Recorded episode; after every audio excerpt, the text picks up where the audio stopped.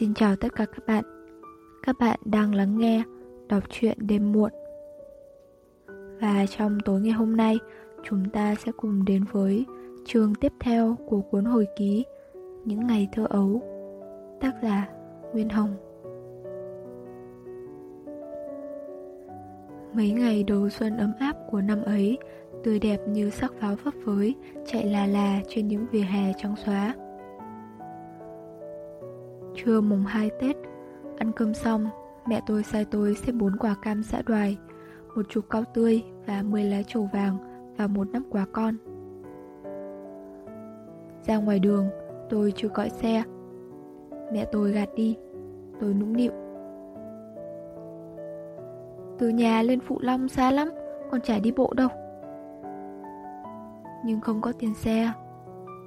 Thì mở đi một mình vậy? Chúng tôi đã đến đầu phố. Mấy anh phu xe đổ xô lại. Không đắt khách, Lại tàn đi chỗ khác. Tôi đưa như vứt cái nắp quà cho mẹ tôi. Đây, mẹ bưng lấy, Con trở về. Mẹ tôi yên lặng nhìn tôi giây phút, Rồi chậm rãi nói. Con đi bộ để mẹ bảo cái này. Chưa bao giờ mẹ tôi có những vẻ mặt nghiêm nghị như lúc ấy. Tuy biết mẹ tôi cương quyết chừng nào mà vẫn yếu ớt không thể khuất phục được tôi, nhưng tôi không dám tỏ ra rằng tôi khinh thường. Vì sau bao nhiêu ngày tháng đầy đọa cực nhục, thiếu sự chăm non chiều mến của người mẹ, tôi đã tự hứa không bao giờ làm phật lòng mẹ tôi. Dẫu mẹ tôi vì quá thương yêu tôi mà thành ra sợ tôi, vui vẻ chiều làm theo ý muốn tôi như một tên nô lệ sung sức.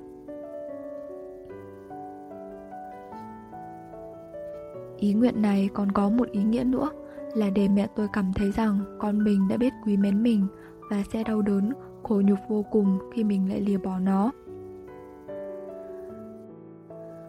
Tôi liền đỡ lấy cái quả và vâng một tiếng ngọt ngào. Nhưng khi đi bên mẹ tôi được một quãng xa, tôi bỗng trở nên băn khoăn, nghi ngại. Sao mẹ tôi lại bảo tôi đi bộ để nói chuyện với tôi? Xưa nay mẹ tôi có khi nào chuyện trò với tôi một cách kỳ khu như thế? Mà chuyện lành hay dữ? Tôi càng ngạc nhiên hơn khi thấy mẹ tôi cúi đầu trông xuống đường, Gương mặt mờ tối. Mẹ tôi chợt phào ra một tiếng gọi. Hồng. Tôi không thưa, Càng mở to mắt nhìn mẹ tôi. Mẹ tôi kêu tên tôi một lần nữa, Rồi run run nói với tôi. Mợ hỏi con cái này, Con cứ trả lời thực cho mợ biết Từng tiếng một của câu nói nghẹn ngào chen lẫn những hơi thở dồn dập ấy Điểm bên tay tôi Tôi bối rối, Vội nắm lấy tay mẹ tôi, Lay lay Cái gì? Cái gì? Hả mợ? Mẹ tôi ngước nhanh mắt nhìn tôi, Rồi lại cúi trông xuống đường Con có bằng lòng không đã? Tôi bực tức. Sao con chả bằng lòng? Những cái gì mợ bảo con ngay đi. Mẹ tôi e dè. Ừ thì mợ bảo con, Nhưng con đừng. Mẹ tôi, Người mẹ mới 29 tuổi, Gương mặt còn tươi sáng ấy, Sau vài phút ngập ngừng Đã hỏi tôi một câu sau đây. Giọng nói nhỏ nhỏ và run run Vì hồi hộp lo sợ. Con có bằng lòng cho mợ đưa em bé về không? Trời, một sự bêu dếu Phong tục và lễ nghi cổ hủ của nước Việt Nam đã bắt một người mẹ coi sự sinh nở khi chưa đoạn tăng chồng cũ ghê tởm hơn là những sự gian ác xấu xa hơn hết. Và các thành kiến nô lệ gông cùm từ ngàn xưa truyền lại đã nâng một đứa con trai chưa đầy 14 tuổi lên một địa vị cao trọng để mẹ nó phải khuất phục, tín ngưỡng và khẩn cầu. Tôi đập khẽ lên vai mẹ tôi. Mợ đừng khóc nữa. Mợ cứ đưa em về. Lẽ nào con lại không bằng lòng? Việc gì mợ phải hỏi con? Những ý nghĩ cầm hờn đột nhiên nổi dậy trong tâm trí tôi. Bị kích thích, Tôi nói rất nhanh. Mợ không sợ ai hết. Mợ cứ đường hoàng đưa em về. Nghe câu nói cứng cỏi ấy không biết mẹ tôi có nhận thấy cả một lòng phẫn uất của tôi đã sôi lên không? Và chịu bao nhiêu sự đầy đọa, thiếu ăn, thiếu mặc, thiếu tình thương. Tôi đã nghiến răng dày đạp lên những cái hèn hạ đề tiện của những người khinh bỉ tôi Vì tôi là con người mẹ quá hiền lành Và cùng khổ đã phải bước sớm đi một bước nữa. Mẹ tôi không đáp lời tôi Chỉ ngước mắt lờ đờ nhìn tôi. Vừa mỉm một nụ cười như không bao giờ hết Trên cặp môi vẫn xinh tươi, Tuy không có tô son. Chấm xong những giọt nước mắt Hai gò má mẹ tôi ửng hồng lên Và mắt lấp lánh như những tia sáng. Màu hồng của gò má ấy, Tia sáng vui mừng của con mắt long lanh ấy Mờn mởn như những búp măng non, Lặng thấm nắng xuân rực rỡ.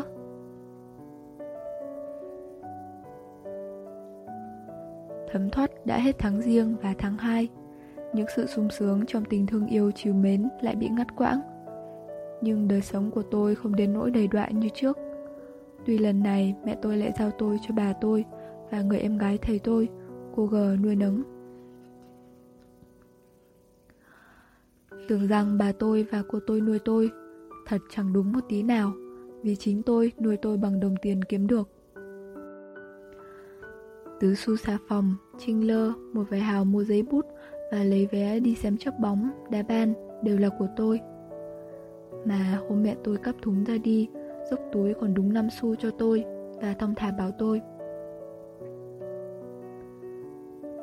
Hồng, con chịu khó ở nhà, mợ ra phòng vay bác tê một món tiền để vào thanh đón em bé về và làm vốn buôn bán. Mẹ con lần hồi nuôi nhau. Một tuần, hai tuần rồi một tháng, hai tháng Cũng không thấy mẹ tôi về Và chẳng nhận được lấy một lá thư của mẹ tôi. Những ngày trời nặng mây đen sẫm Và bụi mưa thấm thía Về cuối tháng riêng ấy Là phản ánh lòng tôi Một trong những đêm dài mà tôi thao thức Nghĩ đến sự thất vọng của mẹ tôi không vay được tiền Nên lại đành phải vào Thanh Hóa Buôn bán đầu đường cuối chợ Để nuôi nấng đứa em gái Mà tôi chưa được gặp mặt những nỗi thương nhớ mẹ tôi càng chua xót khi tôi lật quyển lịch lên thầm đọc những mẩu ký sự ngộ nghĩ nọ. Nhưng bắt đầu sang tháng 3, tôi chẳng mấy khi đau đớn phiền muộn nữa. Dần dần, sự bình tĩnh vui vẻ trở lại lòng tôi. Tôi bước vào một quãng đời mới, tự do và đầy đủ. Chỉ vì tôi đã nảy ra một cái phi thường. Tôi muốn nói cái tài đánh đáo lối mới khi thấy tôi còn sống, cách năm ấy 4 năm, tôi đã là đứa trẻ nhịn ăn nhịn mặc chứ không thể nhịn đáo được. Nhưng đánh bao giờ cũng thua. Nào có ít, có ngày nướng hàng ba bốn hào. Thầy tôi đã cùng tôi lại và đánh lấy máu đít tôi ra vì tôi dám vượt sự ngăn cấm trời bời bê tha. Rồi năm thầy tôi gần chết, tôi đã trở nên một tay đáo giỏi, có thể đối chọi với các trẻ cùng mặt láo lỉnh, danh mãnh mà không thua, Tài biết cách rủ dê những kẻ khờ khạch như các thợ thuyền, phu phen, các bọn trẻ nhỏ có nhà giàu để gẫu. Hai năm sau ngày thấy tôi mất, các môn đáo lần lượt đổi mới. Lối chơi cũ của tôi dù xuất sắc cũng vô ích. Dù thua lụn thua bại, thò đồng xu nào mất đồng xu ấy. Có lần mẹ tôi ở Thanh gửi cho tôi hai đồng để mua sách. Tôi chơi có hai ngày mà hết nhẫn. Môn đáo thịnh hành nhất thời bấy giờ là đáo bật ở Hà Nội đưa xuống. Cách chơi rất giản dị, chóng được thua. Người chơi vạch ra hai vạch cách nhau chừng hai thước tây. Vạch dưới là chỗ đứng quang tiền lên vạch trên. Đồng tiền ở vạch trên, gần vạch dưới thì khó bật. Vì cầm đồng xu cái đánh bay đồng trinh con mà người khác cho lên khỏi vạch trên mới được.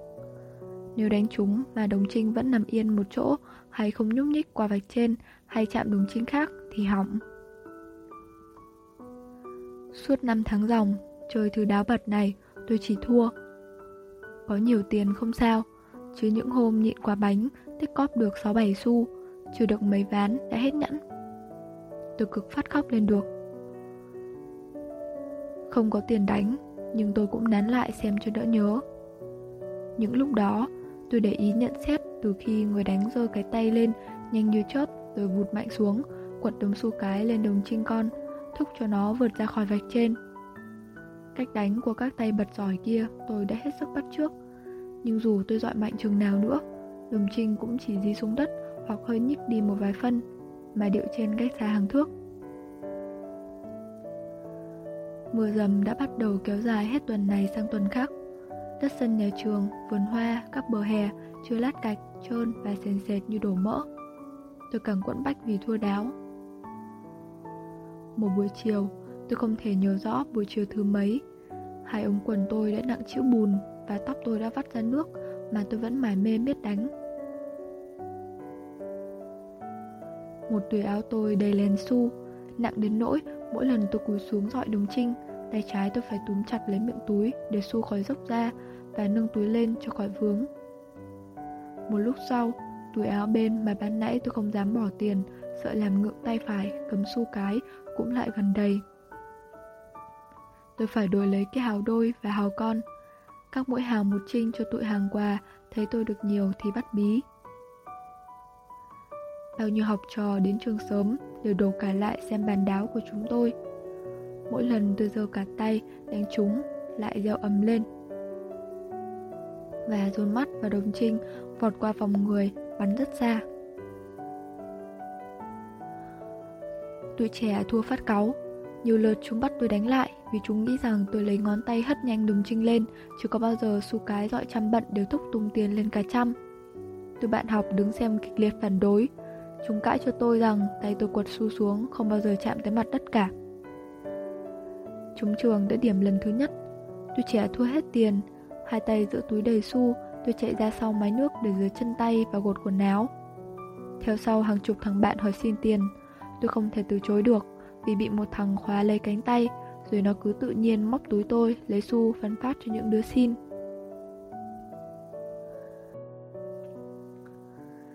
Đồng xu cái ấy không lúc nào rời khỏi tay tôi Khi tan đáo Tôi cậy hết bùn đất nhét vào các khe chữ rồi rửa su xong Tôi lau chùi thật khô, thật bóng Đoạn mới cho vào các hộp sắp mỏng Cất trong túi Cẩn thận hơn Vài ngày một lần tôi dùng nó vào thuốc đánh đồng Rồi lấy dạ mỏng cọ sát hàng giờ Giờ đồng xu lên ánh nắng Nó lấp lánh như bằng vàng diệp